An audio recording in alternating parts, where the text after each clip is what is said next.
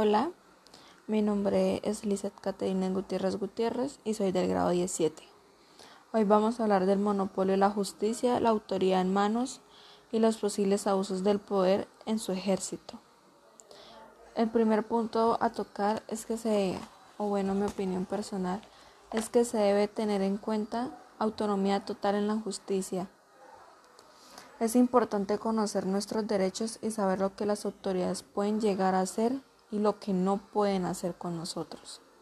El punto es llegar a saber cómo defendernos de la brutalidad policial, como se le llama, pero tratar de no hacer daños a otros, o sea, no pagar con la misma moneda, ya, ya que así como hay abusos por parte de la policía, también los hay por parte de los manifestantes, ya que algunos creen que toda la policía es mala que si ellos dañan las cosas públicas van a lograr algo.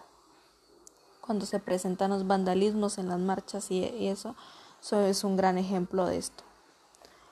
Cuando esto no es así, no hay, hay gente que se manifiesta pacíficamente y no salería ni hace algún daño a la gente particular o a las autoridades. Y eso es lo importante, expresarnos y hacernos notar pero no con los mismos comportamientos que cuando se presentan abusos de las autoridades o la población.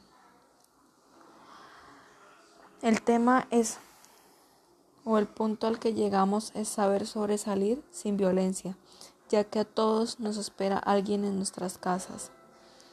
Si no nos espera alguien, hay personas que nos quieren y que nos quieren ver bien.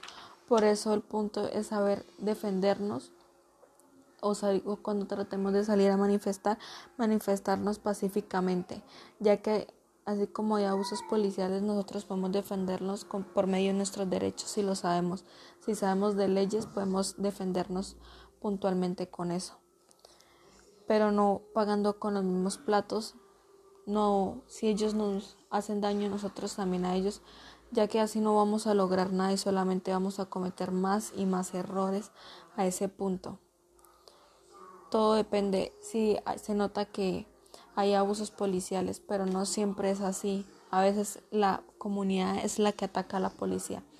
Así que hay que sabernos poner en los zapatos de los demás y por respetarnos ante todo. Gracias.